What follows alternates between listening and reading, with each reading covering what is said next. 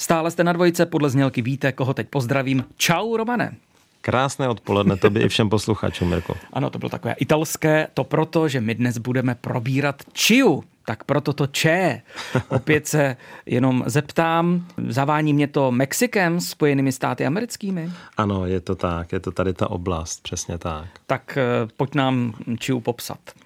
Ty chia semínka v dnešní době jsou poměrně hodně známé, hlavně pro zdravé svačiny a zdravé snídaně.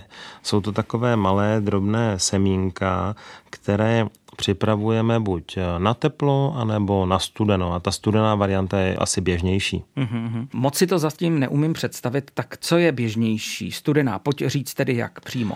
Ano, ty semínka mají takovou zvláštní vlastnost. Ano. Ono dokonce se říká, že by člověk neměl sníst víc jak dvě lžíce denně, protože oni hrozně nabobtnají. Vezmeš eh, čtvrt litru mléka a dáš do něj jeden a půl lžičku těch čia semínek, naleješ to do skleničky a za za dvě hodiny v lednici ti to úplně stuhne. Nechci říct, že na tom zlomíš lžíci, ale dostane to takovou konzistenci jako třeba vanilkový puding. To je ale důležitá informace hned na začátek. Ano, je to velice důležitá informace, takže opravdu dobrého pomálu tady platí opravdu dvakrát víc. S Romanem Pavlusem si povídáme o potravině zvané chia.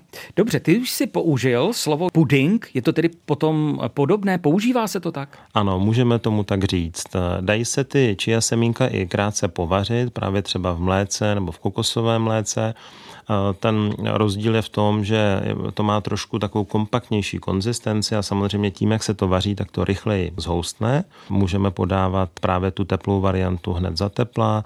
Když děláme tu studenou variantu, kterou jsem popsal předtím, mm-hmm. my to třeba doma děláme tak, že puding, či a puding připravujeme do zavíratelných sklenic večer, než jdeme spát.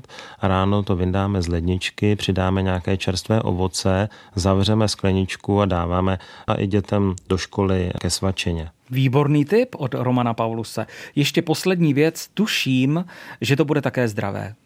Ano, chia semínka obsahují dvakrát nebo až třikrát víc vlákniny jak ovesné vločky a obsahují také hodně selenu, takže opravdu do té zdravé vyvážené stravy můžeme vřele doporučit. Děkujeme Roman Pavlus, příště zase na dvojce a třeba to bude zároveň chutné a opět i zdravé. Díky Romane.